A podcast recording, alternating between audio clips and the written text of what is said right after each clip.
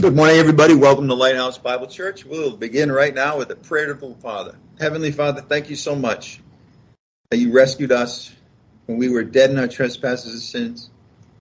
When you were our enemy, you gave us your Son, Jesus Christ, to die for our sins. He was buried and you raised him from the dead on the third day. So whoever simply believes in this, believes in your Son as our Savior, and you give him eternal life and you declare him righteous in your eyes forever. Father, this morning we would ask that the Holy Spirit would guide and direct us this morning, particularly at the end when we we bring into remembrance the death of your Son, the Lord. We would ask also that we would be able to concentrate on the Word of God today as it's being preached. We also ask, Father, that it would touch our hearts and that we would live the rest of the week in light of the uh, truth that you've opened into our hearts this morning based on well all that be going on today. We ask it all in the name of Jesus Christ, our Lord, by the power of the Holy Spirit, we pray. Amen. Okay, schedule note. We uh, will not be having service four Sundays from now, Sunday, May 29th. So, I want to give you plenty of notice um, for that. And as I mentioned in the prayer, we will be celebrating the Lord's Supper at the end of service today, as it is the first Sunday of the month of May. Believe it or not. Okay, let's get started. Uh, this morning, um, our title, as always, usually anyway, comes from our passage I am the door of the sheep. I am the door of the sheep. We're in John chapter 10, starting in verse 7 this morning. If you would turn there now, John chapter 10, starting in verse 7. Sure, I'm good there.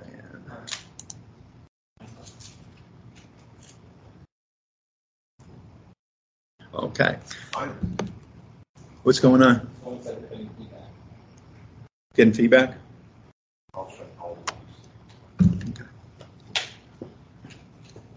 I haven't even ta- started teaching and already getting feedback from the message. You're the, uh, you're the only mic that's on. I'm the one, so what could I be doing wrong? No, no, you're not. It's okay? It Okay. might be, uh, Yeah, might be static on the line or something. yeah, it's just gonna be. Sometimes that happens, yeah. All right, well, let's do it. John chapter 10, starting in verse 7 this morning. So Jesus said to them again, Truly, truly, I say to you, I am the door of the sheep.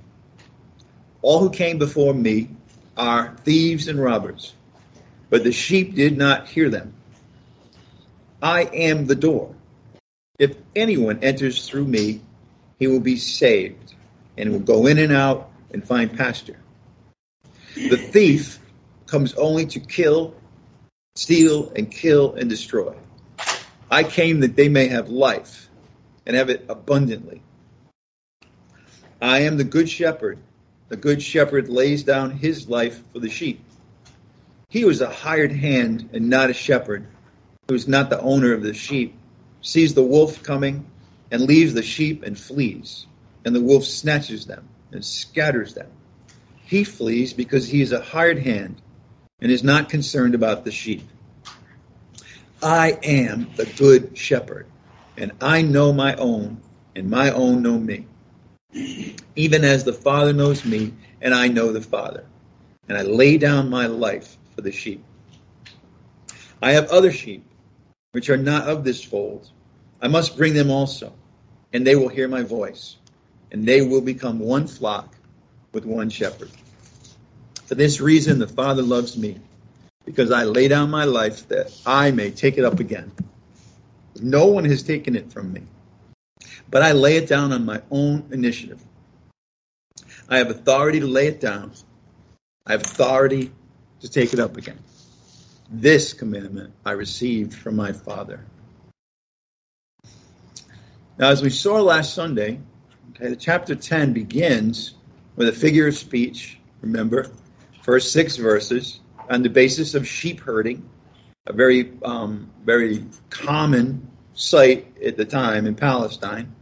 And uh, we saw that it's it, we, Jesus introduces several figures. He's going to now make use of them. See, on, on the one hand, we're going to see, uh, we saw that in verse 6 that uh, most of the audience that he was giving this picture to didn't understand the meaning of it. So he had to explain it. On the other hand, because that happened, now we have the opportunity to know more about Jesus Christ. So that's the that's the reason why he lays this out. Okay, he wants to teach some basic spiritual principles related to his identity first and foremost. So again, there's a, uh, a figure of speech. It's broad, meaning there's more than one element to it. Remember, we saw this picture last week. And this is a pic. This is the picture that he paints, basically. And um, remember, we have we have figures here well known to the Jewish people of that time. We have the shepherd and his sheep, and we have. All right, let's see if I can do this again. Yay, shepherd. Oh boy, that's terrible. Sheep. That's terrible. That's okay. Shepherd and sheep. We have uh, sheepfold. Here's the here's the sheepfold going partly around. It went around all the way, and it's got a door central right today. That's what we're going to be talking about. This door or gate, depending on the translation. And then over here we have a representative of thieves and robbers. Okay, so those are the elements. I wanted to show you this picture again this morning so that you can uh, remember all of this and can orient to that framework again today. But again, we have several figures. I'll say them again. Sheep, shepherd and his sheep, the sheep sheepfold with its door, and then thieves and robbers. And Jesus presents all of that in the first five verses of chapter 10. And so at that point, we see that the shepherd is standing outside the door. Door hasn't opened yet or the gate of the sheep pen. His own sheep are in the pen. And you can imagine that they are staring at that door, waiting to hear the voice of their shepherd. Then and then the action started in verse three. The shepherd arrives at the door. The doorkeeper lets him into the fold. There, he's coming in now through the door. The sheep recognize his voice as he calls them by a special name and he leads every one of his sheep out.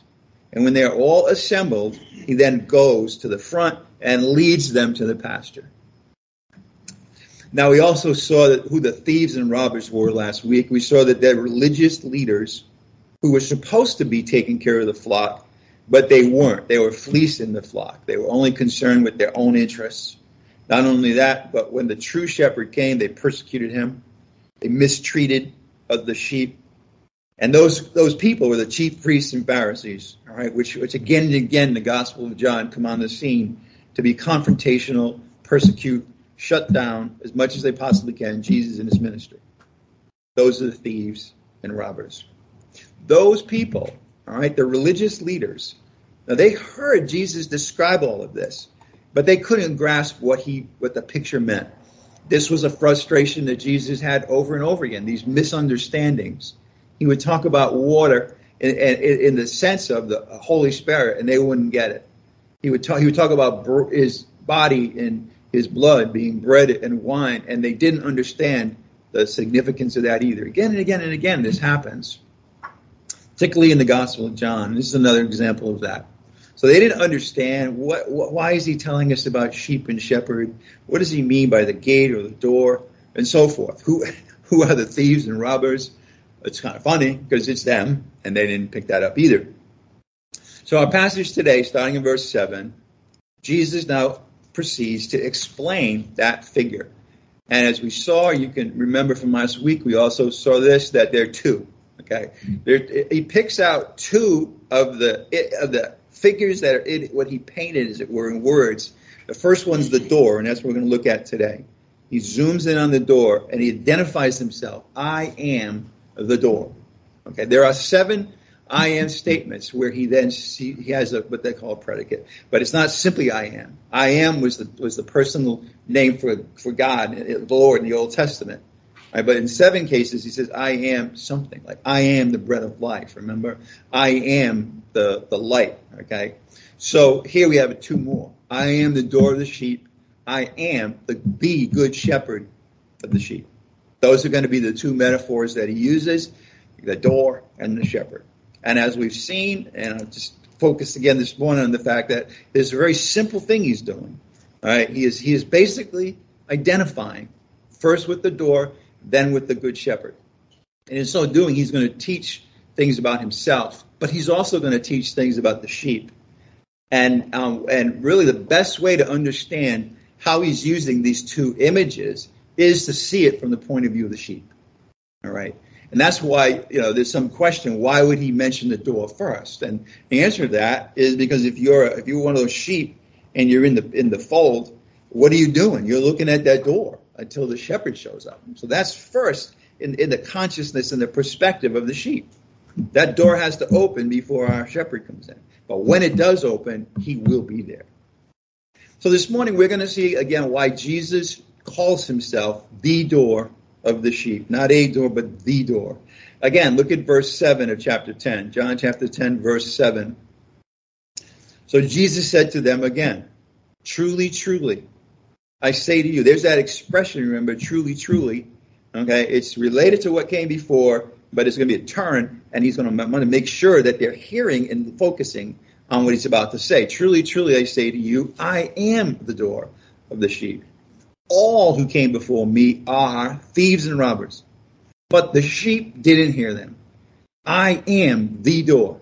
Repeats that. If anyone enters through me, through Jesus, he will be saved and will go in and out and find pasture. That's the, that's the situation with the door. Okay, we'll see what he means by these two things when he talks about being saved and going in and out. Okay, we're gonna we're gonna see that one of these is a one-time event. Others are daily or supposed to be daily. And then verse 10, the negative, the thief comes only to steal and kill and destroy. That should for us, kind of go back and hearken to chapter 8 when he talks about you are you are like your father the devil right he was a liar from the beginning and a murderer and so forth so the thief comes only to steal and kill and destroy i came that the sheep may have life and have it abundantly right so in the greek it's they have life and and have life and abundantly so Verse 7, Jesus once again, as I mentioned, uses this expression, truly, truly, to start his explanation. Now, that's quite a moment. I want you to think about it. Until now, he'd been describing a pastoral scene sheep in the sheep pen, the shepherd in the door, and the thieves and robbers. I guess that pastoral scene was sort of disturbed by the, the presence of them at the end. But now all of a sudden he makes a bold, bold statement. They weren't expecting this. All right. If, if we were if we were reading this for the first time, we wouldn't expect it either. All right. Sometimes, by the way, that's a very useful way in Scripture, right? To want to get pretend you've never seen the passage before, right? And just take it fresh, and you'll see things that you maybe wouldn't see or forgotten if you just say, "Oh yeah, I've read that. I know it's door of the sheep." So that's what he made. He makes a bold statement. Now, he doesn't say, I am a door of the sheep. He says, I am the door of the sheep. I and no other. I am the door of the sheep. I and no other. But what did he mean by that? Why the door, anyway? Why an inanimate object? Why did he first identify himself as the door, as the gate? Why didn't he start with the person there, the shepherd? And again, you, you see the answer as soon as you look at things from the perspective of the sheep, because they encounter the door first. Until that door opens, okay, nothing happens good for them. They're in that, they're stuck inside the pen, okay, they're waiting. They don't have any freedom. I mean, if you're in a pen, it's like being in prison. They're not, they don't have any food because the food is on the other side of the gate. So that's their situation. And now, of course, they're waiting. They're watching that door. You know, it's like we got a dog a couple years ago. I have a home office, so I'm around, and uh, and then all of a sudden, about five thirty, quarter of six, the dog is all upset, anxious, and he starts to do this. He starts to go to the front door and pace. He's pacing the front door, the garage side, the front door, the garage side. Why? because he's waiting for my wife to come home. And you see, here's a trick about being a dog owner that I learned too late. The one who feeds them is the one they like the best. Okay, so just remember that. If you don't have a dog, you're getting one. So they're waiting. Uh, I'll give another analogy. When uh, my kids were young, I didn't know this except my mom took pictures. My mom, my wife took pictures. My mom too. She's just a babysitter. They would they would they would wait at the front door of our home to spot my car pulling up. Right? So that's the kind of, I wanted to get a sense of what we're talking about. All right? That's the kind of sense, waiting, waiting, hoping. When's he coming? When's she coming? Why? Because everything good happens when that door is open. Right? They're going to get rescued from their slavery inside the pen. There's going to be blessing on the other side of that door. Right? There's going to be nourishment on the other side of that door. There's going to be security on the other side of that door, protection. All of that is on the other side of that door. Why? Because any minute now, their shepherd is going to come through that door. And when he comes, it's a blessing.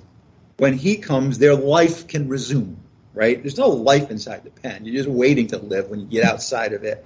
There's security. Now, you might say, isn't it secure inside the pen? Well, sure, if it was ideal and there weren't any thieves and robbers going to jump over and kill you, then there would be. But in fact, no, the greatest security that the sheep can have is when they are following their shepherd. Make the analogy, by the way, in the spiritual realm, right? Protection. It's all on the other side of that door. And any minute now, their shepherd is going to walk through that door. And, and, and they may not realize this, but because they're just focused on hearing his voice, but nobody else is allowed through that door. Like that door is only for the shepherd. Okay? Anybody else can't get through that door, so they're going to try to jump over the wall of the pen and come in some other way and harm the sheep. And I say that because in the mind of the sheep now, okay, the door and the shepherd are one and the same.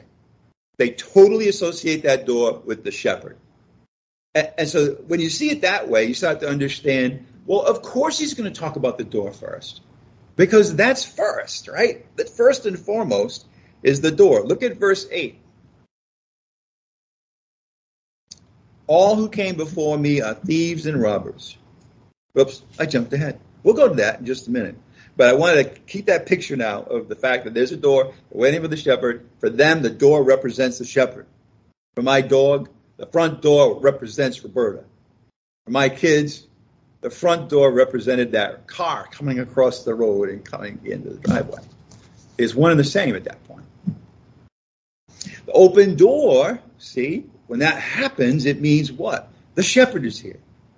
So that so the door is there until it opens.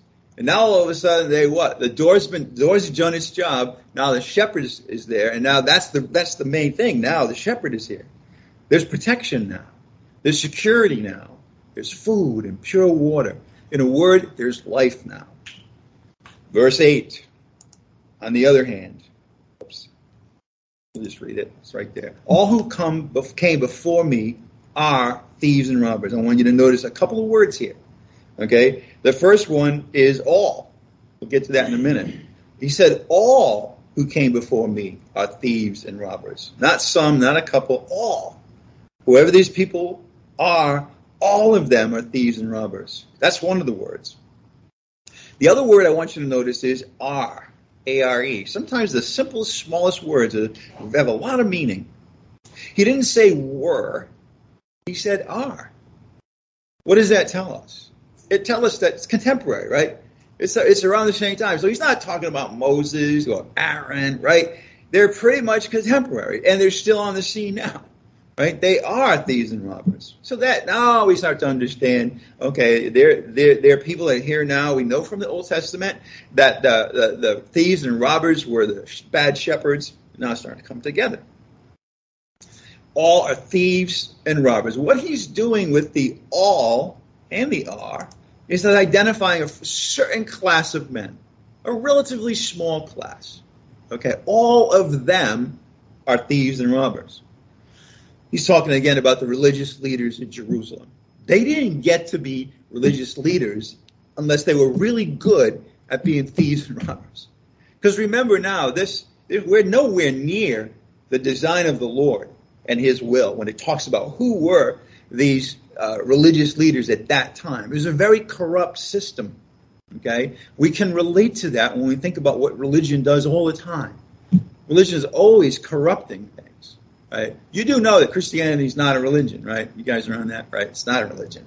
It's the opposite of religion, right? So religion, now man is in the center. Now there becomes traditions. Now there becomes perks for the leaders.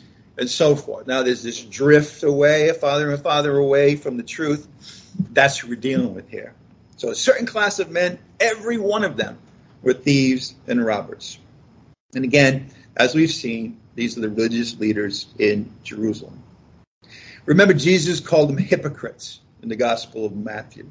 He said they're full of robbery.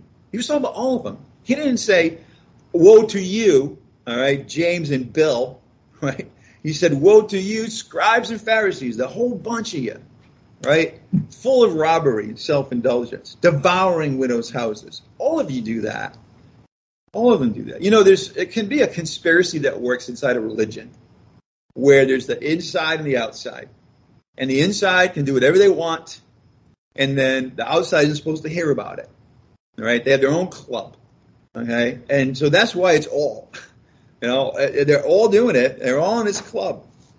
Okay. So in any event, that's the class of people he's talking about when he says all who came before me. The ones that robbed the people, right? Robbed them of their freedom, put them under bondage, robbed them of their money, and perhaps worst of all, robbed them of the truth. They just they, they replaced the truth with the traditions that they had, teaching as doctrines the traditions of men. Robbers, thieves. They were indifferent, even hostile to their, their job, which was to take care of, tend to the needs of the sheep. There could be absolutely no greater contrast between those religious leaders and the Lord Jesus Christ. That's what's going on here. Okay, that there's this 180 degree opposites going on, right, between the shepherd and the thieves and the robbers. Okay, who are the sheep? It's an, huh? Us. Well, ultimately, well, yeah, ultimately, right? But but at this time, right, you have to ask yourself a question. Okay, we're all are all of the sheep oh, throughout. Are they all listening to the shepherd? No, right? Uh, just think about it in terms of when Jesus is there, and he's every time he describes something, preaches something, says who he is. I am the Father. The Father sent me. I have no words except the ones the Father gives me. We saw that most of the people heard no way. Some of them went as far as to say he has a demon, right? He's not from God. So most of the ones who heard the words didn't weren't his really his sheep. So who are they? Well, quite simply, from an Old Testament perspective, they're what's called the remnant, the remnant of Israel. Okay, who is the remnant of Israel? Well, they're the ones who believed in Christ. It's always a small minority, folks. In every generation, you'll see this. There was never a point in time when the whole nation, right, was oriented to the Word of God from the very outset, right? I mean, think about the first generation, right? The founding generation of the nation of Israel. You think of any one uh, generation would have been spot on, 100%. It would have been that one. But you know, none of them ultimately, almost none of them went into the promised land. And that's a pattern that has been repeated ever, ever since. When, when Jesus was born, okay, there was a small group of people, okay, who were sincerely, with an open heart, anticipating the Messiah coming. A very tiny group. All right? Now, it so happens that you know, Mary, Joseph, their relations, um, John's, you know, parents, John the Baptist, but they're a small group. We know that again because of the reaction that now remember, we have to we have to believe and hold on to the idea that Jesus Christ is the Son of God. He is their Messiah, whether they want to accept it or not. He is from God. He is speaking the words of God. It's the same Lord of the Old Testament. All right. So and lining up completely with the Old Testament. So they have no excuse, right? The only the only thing they have is they have a have a hardened heart and their own agenda, right? They're more interested in getting their own glory and getting, remember, the Lord's glory. Much more interested in what other men are saying about them than what the Lord is saying about them. And that's the majority. Every generation it is. And it's, by the way, it's not limited to the Jews. It's, it's, it's as true, if not more so, of the Gentiles, right? The Gentile. Because for one thing, at least there was a, and I'm talking about before Jesus came, right? And, and at that generation Remember, they were they were separate from God. If you're a Gentile, you're way on the outside. There was a wall of separation. Okay. But again, I don't care whether you're in the in the nation of Israel time of God's plan or you're in the church time. It's always the same thing. It's always a small minority that are. That's why it's called the remnant, the remainder. Right? A remnant is a small subsection of the original whole. Those are the sheep. Those are the sheep. It's only they're the only ones that recognize the voice of Jesus as the voice of God.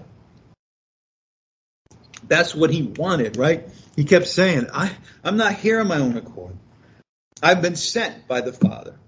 I, the words I'm giving you are, wor- are really words directly from my Father that he has asked me to give you.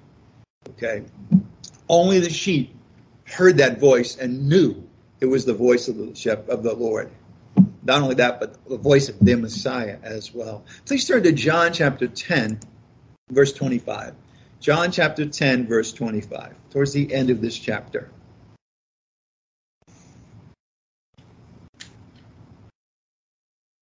This between verse 18 and verse 25.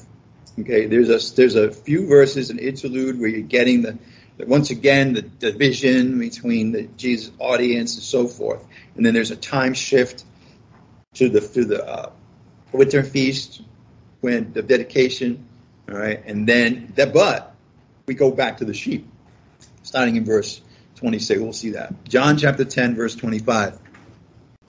Jesus answered them, I told you, and what? You do not believe, not the remnant. The works that I do in my Father's name, notice that again, in his Father's name, the works that God gave him to do, the Father, each testify of me. Right? And we saw that with the man born blind. he knew a miracle had occurred. That immediately he realized that this this can't be the way that these these uh, Pharisees are talking about Jesus. Of course, he's from God, right? Why? Because he heard the voice, he saw the works, and he recognized only God can do that. The works that I do in my Father's name, these testify of me. But you do not believe. Why? Because you are not of my sheep. You see, the sheep hear his voice and believe. Uh, those who are not of his sheep don't do that. Verse 27 My sheep hear my voice, and I know them, and they follow me. Don't, don't take this in terms of an order of events, right? Uh, people make a big deal of the idea. Well, he's saying that, you know, first of all, they have to be their sheep, and then they believe it's that whole Calvinism thing. Forget that. In a sense, all he's doing is describing the reality. Okay, who are the sheep? The ones who believe in me. Who believe in me? Those are my sheep. Okay, it's just describing the reality. It's not saying this first and this second. Same thing here in verse 27. My sheep hear my voice, definition, and I know them and they follow me. And I give eternal life to them, which is, that is eternal life. Believe on the Lord Jesus and you'll be saved. God so loved the world that he gave his one and only son that whoever believes, simply believes in him, will never perish and has eternal life. I give eternal life to them and they will never perish. No one will snatch them out of my hand. That is a great statement of what we call eternal security. Once you're saved, you will never be taken out of the hands of not only the Lord Jesus, but also the Father. Now, of course, before Jesus came, remember, he kept saying, All who came before me are thieves and robbers. You see, the sheep didn't hear that. Most of Israel did, okay? But the sheep did not. Again, the small minority didn't want anything to do with what they were saying because they knew that they didn't have their authority from God. It came from men, but didn't come from God. The sheep didn't listen to that. Why? We're going to see in a minute why, but I'm going to give you the statement first. Because those guys, the elders, the chief priests, they didn't, the scribes, they didn't speak with the authority that comes from God. And you want to know something? The sheep knew it. They recognized it right away. You want to know why? Because when the true shepherd came, they heard him and they said, that's he's got it. Whatever it is that we've been looking for, the voice that we've been waiting to hear, it's his voice. I'd like you to turn to Matthew chapter 7, verse 28. Matthew chapter 7, verse 28.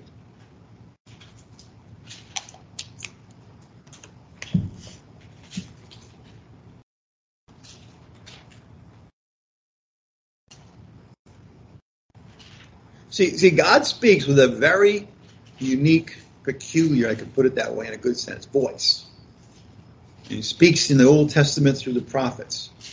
He speaks through Jesus when he was here. He speaks through the, the, the writers of the epistles.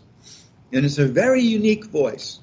And it's a, it's a voice that was recognized by the sheep, okay, by believers. You know, there's so many things. I had an experience this weekend. I, we had a memorial service for my mom in Rhode Island. And I had some pressure. I, first of all, they wanted a Catholic priest. I let me set this up, okay? But the, they, they dropped the ball, okay? Because I'm, I'm not a Catholic, obviously. I'm not going to go out and get a priest, okay? But if you guys want a priest, great, get a priest. They, they, they blew that one. So the time came, it was a couple of weeks before, what are we going to do? What are we going to do? I said, well, you know, I am an ordained pastor here. So it turns out that I had this opportunity to preach the gospel.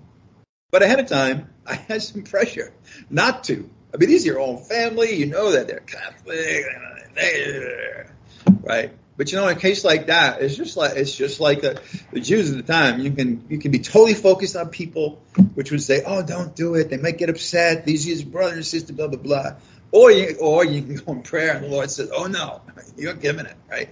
So, and that's what happened. But here's the thing: the people that knew the gospel already were loving it. They were hearing it. Why? Because they're the sheep, right? The other ones, you would hope that they would hear it, but most, let's be real. Again, that concept of the remnant, most of the time, there's a hostility to it because they don't hear the voice of the true shepherd.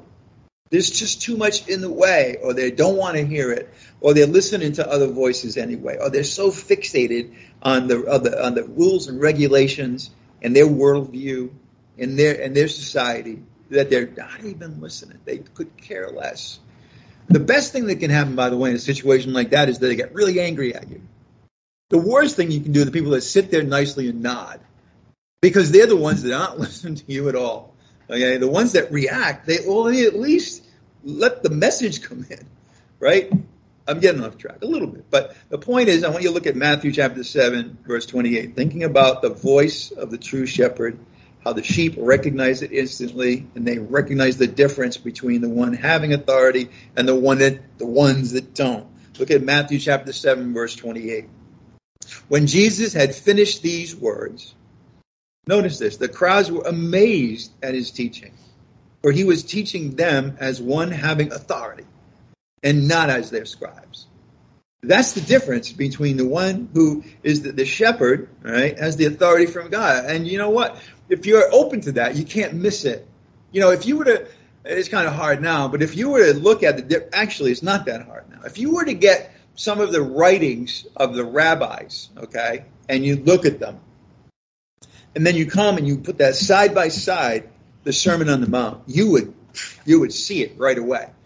Okay, why? Because because the scribes were saying, well, you know, such and such and such a one said this, and such and such a one said that, and you know, we're going to make our own decision about that, and blah blah blah blah blah blah blah. It's all about men, okay? All about their opinions, their thinking. Jesus doesn't do that, right? He comes on the scene and, and he's just straight right out, right? Uh, you you you you have to be perfect as your heavenly Father is perfect. Now they had never heard that from a scribe. Okay, so proper authority. He had it. Not only that, these are the ones that didn't. Okay, they don't have authority. But then in the Gospel of John, uh, I have this out of order. Go to John chapter six, verse sixty-six. John six, chapter six, verse sixty-six. I'm making a contrast here in between some who didn't have the authority from God, the scribes, and the Pharisees, and the one who did the one who did. And I want you to see again this whole idea of the remnant happening right in front of us here in John chapter 6, verse 66. As a result of this, now this, remember, this is the setting where Jesus is saying, you know, um, I am the bread of life. You know, unless you eat my flesh and drink my blood, you have no life in you. Okay. Now, again, um, most people are going to turn off on that right away. Oh you know, I can't understand. What are you talking about? Cannibalism, blah blah blah blah. Right? So many of his disciples walked away. They couldn't they couldn't stand anymore. This guy is off his rocker. What is he talking about eating? But there were some, right, who no matter what he said, they would hear it and they would trust that there's meaning behind it. Most no. Even we'll see this. Even his own disciples, many of the ones who've been following him, weren't following him anymore when he talked about that. Verse 66. As a result of this, many of his disciples withdrew and were not walking with him anymore. That's it. So Jesus turns to his closest disciples, the twelve, and he, Jesus said to the twelve, "You do not want to go away, also, do you?" It's a, it was, it's a really pivotal moment when you think about it. You know, from a human point of view, like if you were watching this um, in the life of Jesus in a movie, right? You have the sense that this could all fall apart right now, because if he loses the twelve, that's it, right? From a human point of view. Okay. But that's of course not what happened. Jesus turns to the twelve. He says, "You do not want to go away, also, do you?" Simon P- Peter, the, the kind of the leader of the apostles, answered him. Notice what he said. Lord, to whom shall we go? If we don't follow you, we got to follow some scribe or some Pharisee or some false Messiah. You, we're not, we're not. There's nowhere else we can go. Why? You have words, the voice of eternal life. They recognize that Jesus had that voice, those words, the message of eternal life. And then notice verse 69. We know they're his sheep. Why? We have believed and have come to know that you are the Holy One of God, the Holy One of God. Simon Peter and 11 altogether of the 12 heard that voice, knew who he was. Okay, let's go back to John chapter 10, our passage this morning, and we're going to pick things up in verse 9. John chapter 10, verse 9.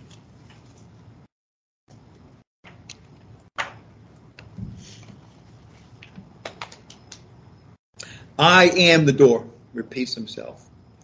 If, notice this, though. Now he, he, he's going to bring on the scene. Why are you saying that you're in the door? Notice, if anyone enters through me, he will be saved and will go in and out and find pasture. Anyone enters through me, the door, I am the door, Jesus, enter through me, right? What's the only way for the sheep to get to the place of life? Through the door. Okay. What's the only way that the shepherd is going to meet up with the sheep? Through the door. If anyone enters through me, notice, he will be saved and will go in and out and find pasture. I am the door. Uh, this is an exclusive statement, right? He didn't say, I am one of many doors. He didn't say there's a front door, there's a back door, there's an emergency exit right? No, I am the door, the one and only. If anyone enters through me and no other way, he will be saved. You see, you see, the rabbis and the scribes and the Pharisees, believe me, if you were to read their writings and hear what they had to say, there were many different ways, right?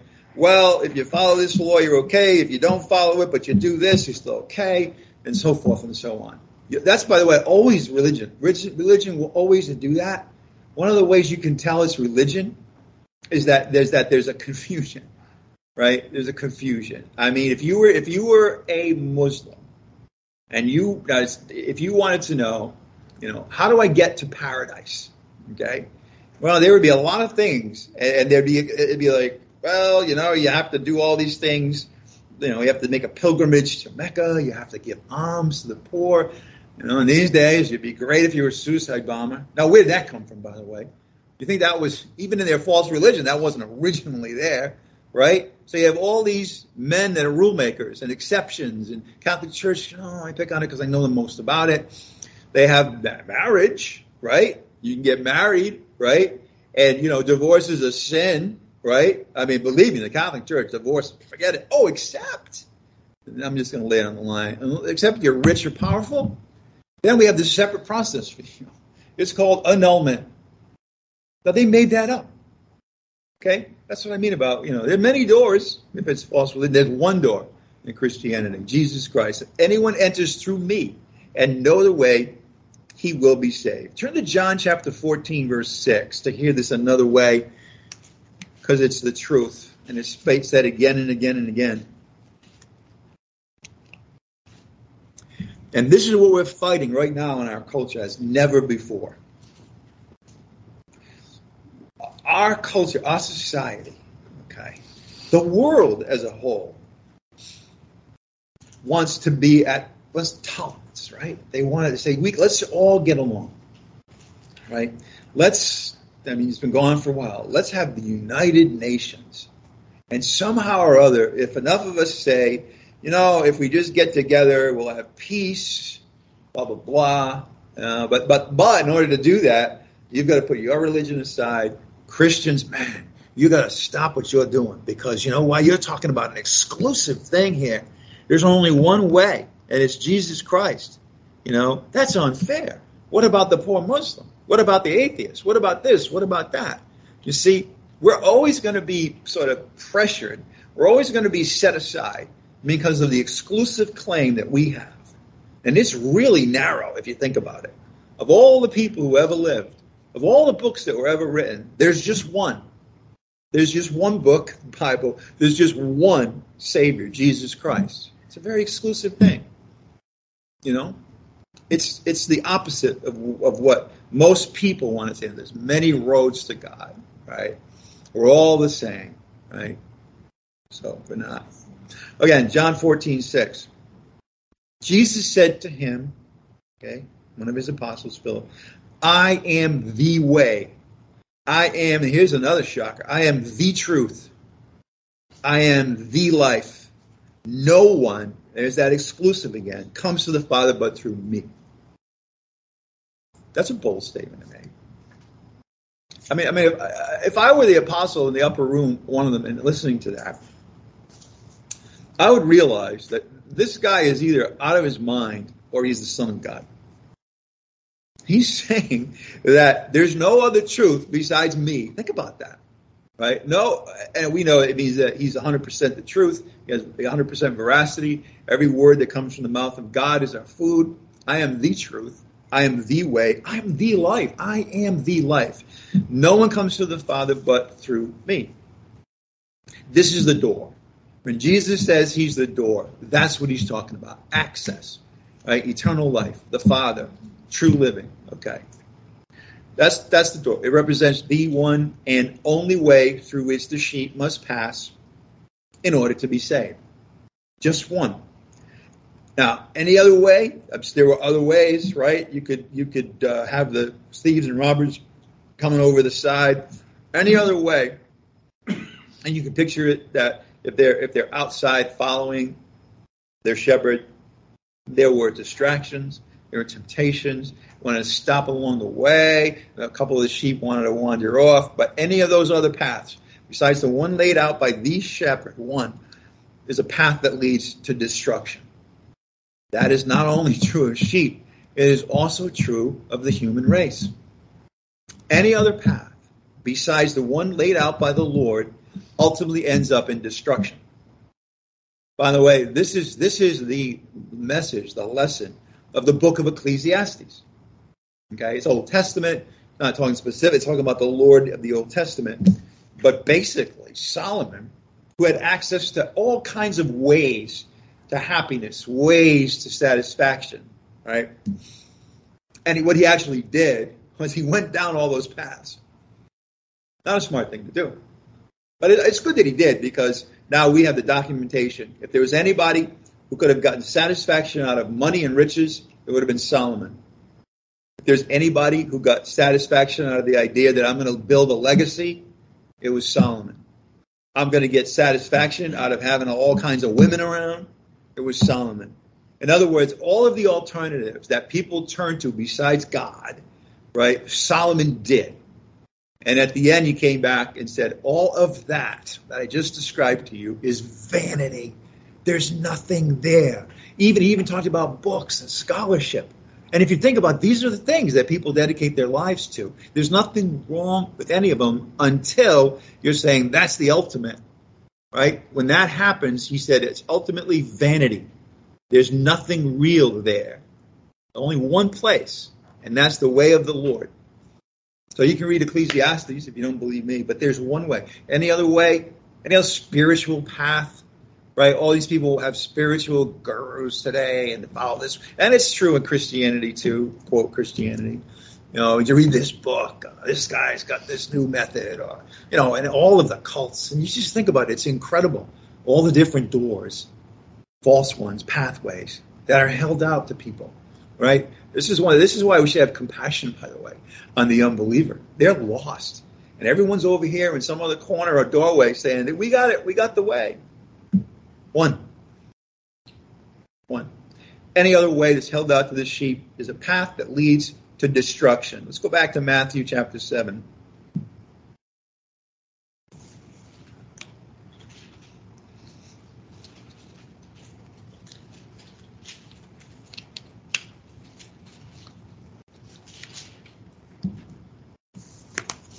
Uh, Matthew 7, we're going to verse 13.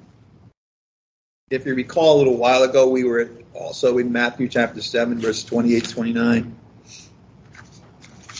Right?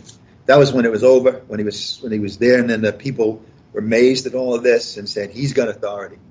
This is totally different from what we've heard from the, the scribes. Today you could say this is totally different from the academic world and how they approach things, for example, or religion, right? On the one hand, on the other. But notice one of the things he said before that, and you can see how how how exclusive this is, how bold it is. Notice Matthew seven thirteen. Enter through the narrow gate, for the gate is wide, and the way is broad that leads to destruction. Narrow gate, Jesus, the one door. That's the narrow gate. The way is wide, and the, and the, uh, the gate is wide the way is broad that leads to destruction. Any other way ultimately comes to destruction. Vanity, vanity, all is vanity. I've lived my whole life for what? Jacob in the Old Testament came to the same point in his life. He had realized that he had a, a life, a miserable life. I mean, if you read the life of Jacob, it was a pretty miserable life until the end. And yet, he was the Jacob of Abraham, Isaac, and Jacob. He had the whole thing from his father and grandfather if he wanted to just turn to the Lord and have happiness. He never did until he was very old. And he looked back and he said, What a fool. What a fool. It was right there, and I never even took advantage of it. Don't don't don't let that be you. Don't don't don't follow a path. And you, by the way, know better now, right? Because you are hearing the word of God. Okay? Don't follow a path when you know at the end of it leads to destruction. I can't think of anything more insane, actually, than doing that. But you see, it's only by the, the truth, okay, that will be laid out to you. You won't get that message. You won't get it on CNN. You won't get it at Harvard University. You won't get it anywhere else on the commercials. You won't get it on the, on the travel people that want you to, they say, listen, you know, at the end of your life, you don't want stuff anymore. You want to tell everybody where you've been. See, the, the, the key to life is traveling, right? The key to life is having a bucket list and filling it all up. Right? What does the Bible say? Vanity, vanity. All is vanity. You know, you think you're going to go on all these trips. And you've been waiting your whole life, working your butt off, and now finally you're, you're 70 years old and you got all this ability to go, and then you take your first trip, and you and you find out when you come back you got cancer. Ooh, that wasn't in the plan. Right? Ooh, I had all this money, but I gave it to the wrong financial planner and it's gone. Right? Remember, Jesus said one time, you know, make your investments in heaven where thieves can't get at it and rust won't destroy it. Okay? Enter through the narrow gate. For the gate is wide and the way is broad that leads to destruction. There are many who enter through it. Right? you, you will be standing out like a sore thumb if you don't. Right? If your priorities are godly rather than earthly and worldly. Many go, that way. Verse 14 For the gate is small and the way is narrow that leads to life, and there are few who find it. But but but here's the thing. Is it is it that the gate is is invisible that they no, you know why few find it? Because few are looking for it. That's why few find it. Okay? They're not looking for it. They're perfectly happy with the wide path that they're on. They're never they're never looking for the the one real thing. right? Part of that is because they've been hooked, they've been they've been hoodwinked by the world. But you know what? At the end of the day, at least I don't know, but but I know my total experience has been there was always a sense that I need more in this category. It's nice, you know, it's great that I I went to school and I got a lot of A's and stuff, but where am I now? I got to do something else. I need another fix of success, right? You never quite feel it. And so so so that's why if you're paying attention and you and you're humble enough, realize you don't have all the answers, that there is a God in heaven, that he probably knows what he's doing, right? You might be looking for the gate. Otherwise you won't even look for it. This must come first. Why? Because we're talking about salvation here. The gate is narrow, right? There's one way to salvation, it's Jesus Christ. That's primary. That's a number one. The sheep must first be saved. They must be rescued. They must be rescued. We're dead in our trespasses and sins.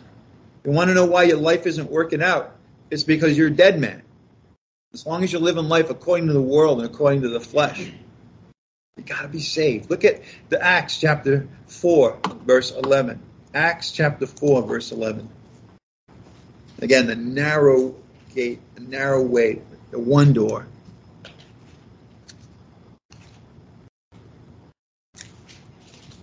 Acts 4:11. These are the verses that will really get you in trouble when you're witnessing to your unbelieving friends or family. Because that's the that's the thing, you know, and that's the thing that people say about us.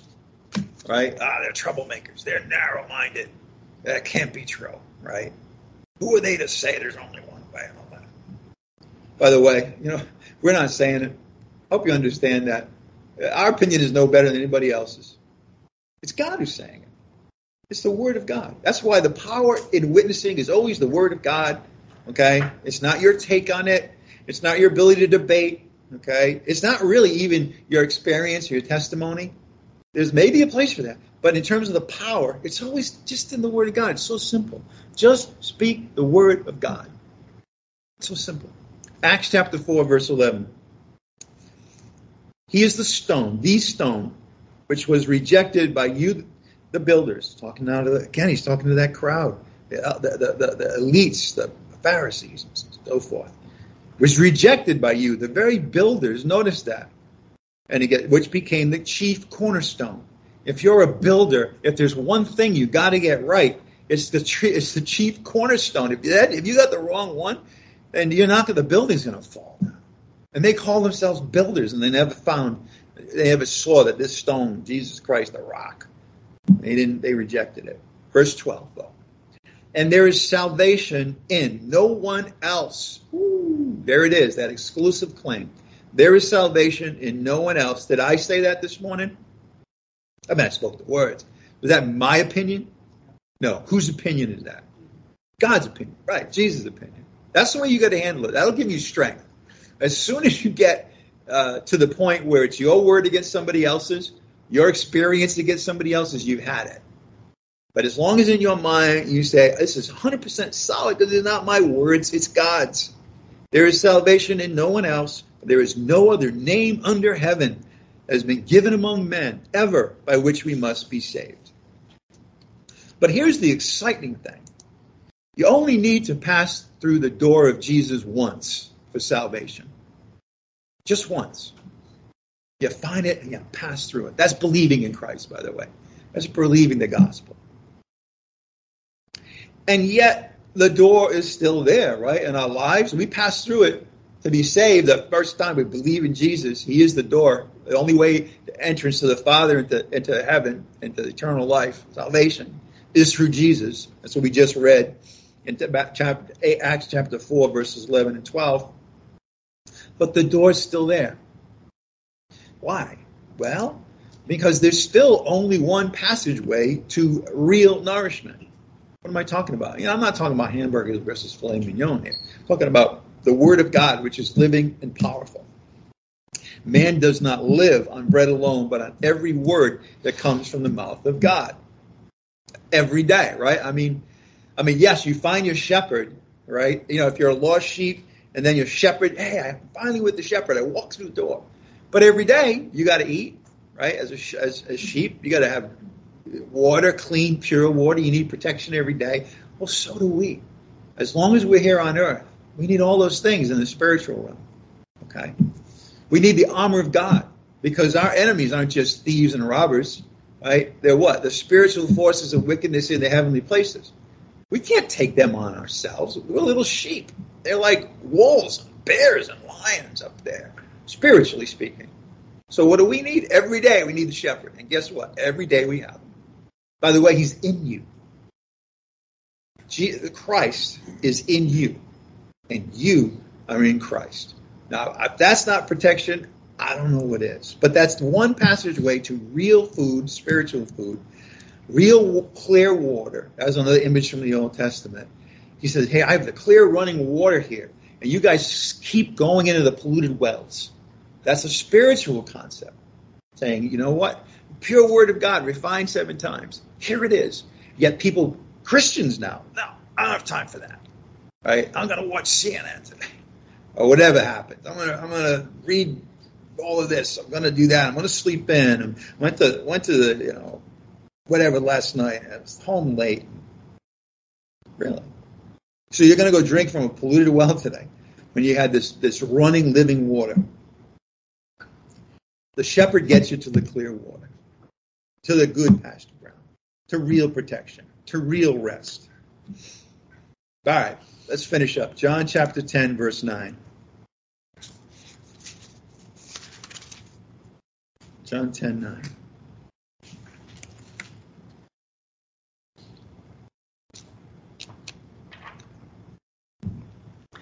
I am the door. If anyone enters through me, he will be saved. One shot deal. Okay, but then, and we'll go in and out and find pasture. That's every day. That's blessing for the sheep each and every day. Now, I'm going to just go through this. I'm going to give you some scriptures in the interest of time. Please write them down. You can see it. I'm just going to tell you the concept here. When it says go in and out, that's a Hebrew idiom. It's a Hebrew expression, figure of speech. We might say, come and go as you please. That might be the way we would say it. But go in and out is a Hebrew expression that refers to the, the free activity of daily life.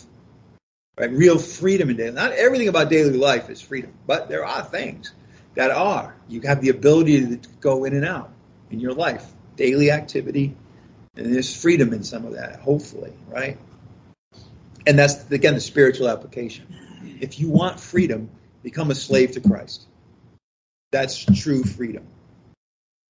Okay, in the interest of time, we're not going to go there. If you would just write these passages down, and you can check them out. Numbers 27, 15 through 17, Deuteronomy 28, verse 6. Now, all these are uh, passages with expression in and out. Okay, you can see what it's really talking about life and the, and the, the course of life, what's going on in your life every day. So you need the shepherd every day. You need somebody to point you to the real pasture, the real nourishment, the real clean water, and so forth. Oh, and there's one more you can write down Psalm 121, verse 5 through 8.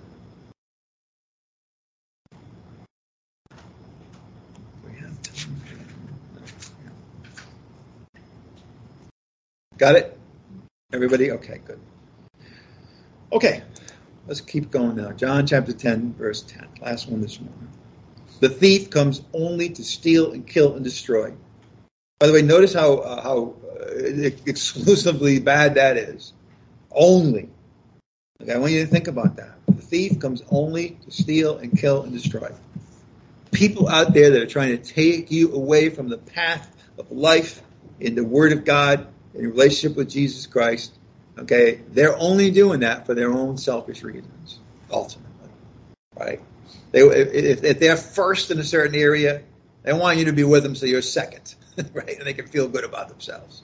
There's always a, unfortunately, you know, there's always an ulterior motive, and maybe subtle, may take a while to see it, but it's always there. The thief comes only to steal and kill and destroy. I came, Jesus now, that they may have life and have it abundantly. Now, what's happening in verse 10 is that there's a he's wrapping up with the door and he's starting to to, to, set up for the good shepherd. Okay, just that's just kind of the function of, of verse ten. Speaks to what's come before the door, what's about to come next, the good shepherd. The difference between the thieves and robbers and Jesus, the door, is the difference between death and life. Death and life. That's pretty extreme. That's the thing about Jesus. Always crystal clear. You know, there's no wiggle room. There's no, oh, maybe it's a little gray. He's just, no. I'm the only way to life. Every other way is a way that leads to destruction. That only steal, kill, and destroy. Me, I come to give you life and leave it abundant. Life abundant. Life. The robber takes life. The, any shepherd should be protecting life. But be one good shepherd gives life. See the difference? Know, you can you can protect life. Now, see, see, in a sense, that's the role of the pastor, right? That's the role of actually all the elders, right? Maybe all of us for one another. But the idea is that okay, we've been given that life, we've been given the spirit, we're supposed to preserve that, right? So, but where does the life come from? The one good shepherd. So I want you to get a sense death and life. All right. When Jesus says here in verse 10 that he came that they may have life, he's referring to eternal life. Okay. That's why you see this. Eh, words are not wasted. If the, if the Holy Spirit put them in there, there's a reason. When he says, I came that they may have life, he's talking to eternal life. Eternal life. Okay. Then when he goes on and he says, I came that they may have an abundant life. Now there he's talking about daily living, walking in and out, our daily life. He's talking about blessings of the spiritual pasture that we can have blessings every day. That's what he's talking about. Life abundant. And what he's saying is, is that there's an eternal life. And you have that. Okay. And you won't understand the full significance of that until you're with the Lord. But what he's going to do is he's going to make your life more abundant than you could imagine now. So you kind of get a sense, and, you, and, and he wants you, you know, look, we have one life where we get to grow in Christ, right? And that that's significant. You know, life can be so meaningful when we live it according to the Word of God, and we've got one life to do that, right? We're, as Christians, we're going to be in heaven forever. We're going to have eternal life forever. But what we don't have is an opportunity to glorify the Lord by growing in the grace and knowledge of Jesus, being built up by the Word of God. And saying that's an abundant life you can have now. That's what he's talking about. Things like eternal security, now in time, spiritual food, being built up and nourished by the Word of God, contentment, contentment, right? Hope, right? Rest. You can have that every day from God's Word. Eternal security, security forever. You know, Social Security, I don't know, that's not real secure. If I'm looking secure these days. Securities, you know, investments, securities and exchange commission. I don't see much security. I see a lot of exchanging in the wrong direction. There's no security anywhere in life. I don't care what you say. You can insure the insurance to the to the insured, but you're still there's a there's going to be a gap, a loophole. There's some attachment that you forgot to read, and you're not going to get the money. All right. You can have eternal security. You do have it if you're a believer in Christ, but you need to know about it, and so forth. And wrapping up today, I want to see how Paul put it in Romans 5:17. Romans 5:17.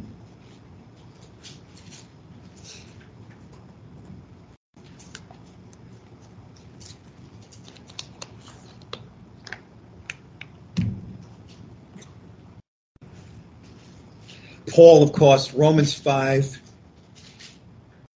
Romans 5 is a great chapter to witness on because it says it like it is in the sense of saying, you know what? Someone might be willing to die for a good man, right? But only the Lord Jesus Christ will die for his enemies, okay? When you were still hopeless dead. Look at Romans 5:17. For if by the transgression of the one, by the way, that's Adam, death reigned through the one. That's why we're born dead in our sins. Much more. I, that, those are beautiful words. Much more. There's the abundance. Much more those who receive the abundance of grace. You get grace every day in your life is available. The giving, the blessings of God in abundant manner. There's that same word, abundantly. And of the gift of righteousness. Notice this. I love this one of my favorite expressions in the Word of God today. I have a lot of favorites. Will reign in life through the one Jesus Christ. That's now. Okay, this is God's design for you and I every day of our lives to be able, no matter how badly it's going, to go to that place where you can have rest of your soul, go to that place where you can be built up again, know who you are again. You're an adopted son. You're going to live forever in a perfect place. Get built up, right? Abundance. And that turns, you can reign in life. You can rise above. You can just kind of cruise on. Not that you're not in pain, not that you don't have any empathy for anybody else, but there's a place you can go where you can get strength to go forward. Reign in life through the one, Jesus Christ. Okay, let's get ready for the Lord's Supper by praying right now. Heavenly Father, we thank you. We thank you for our door, the Lord Jesus Christ. We thank you that through him and only through him are men saved and have access to you.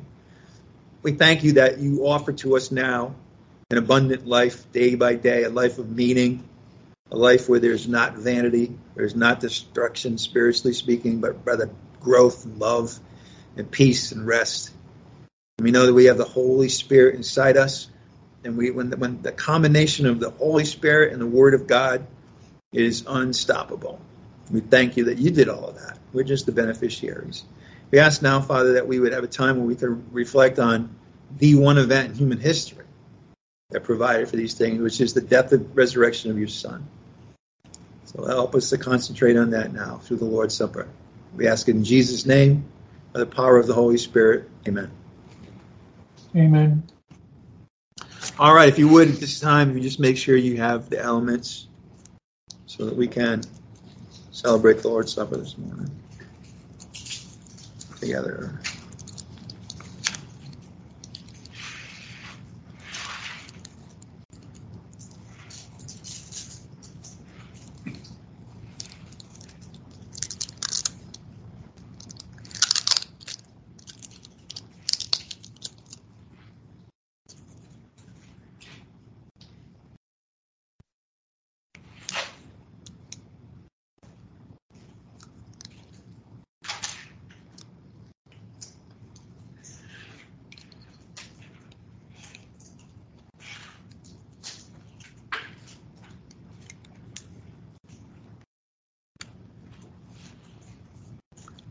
Okay.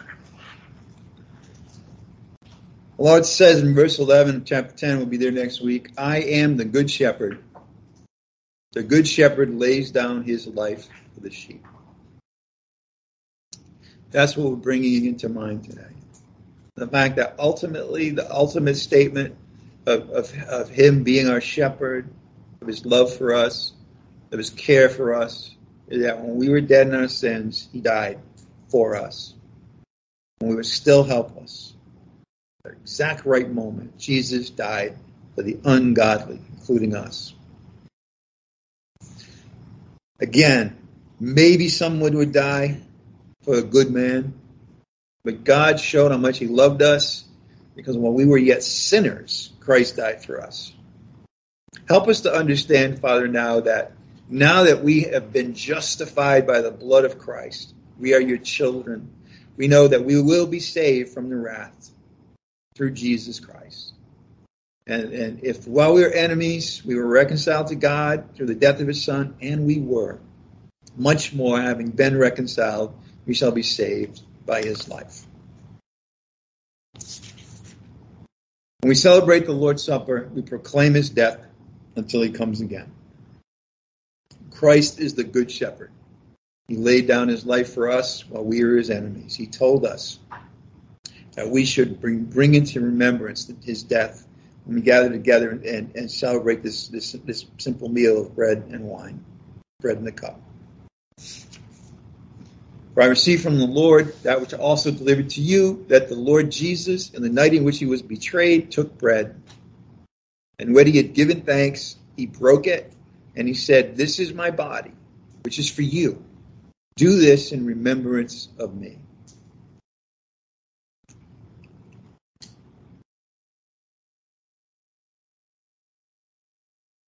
In the same way, he took the cup also after supper, saying, This cup is the new covenant in my blood. Do this as often as you drink it in remembrance of me.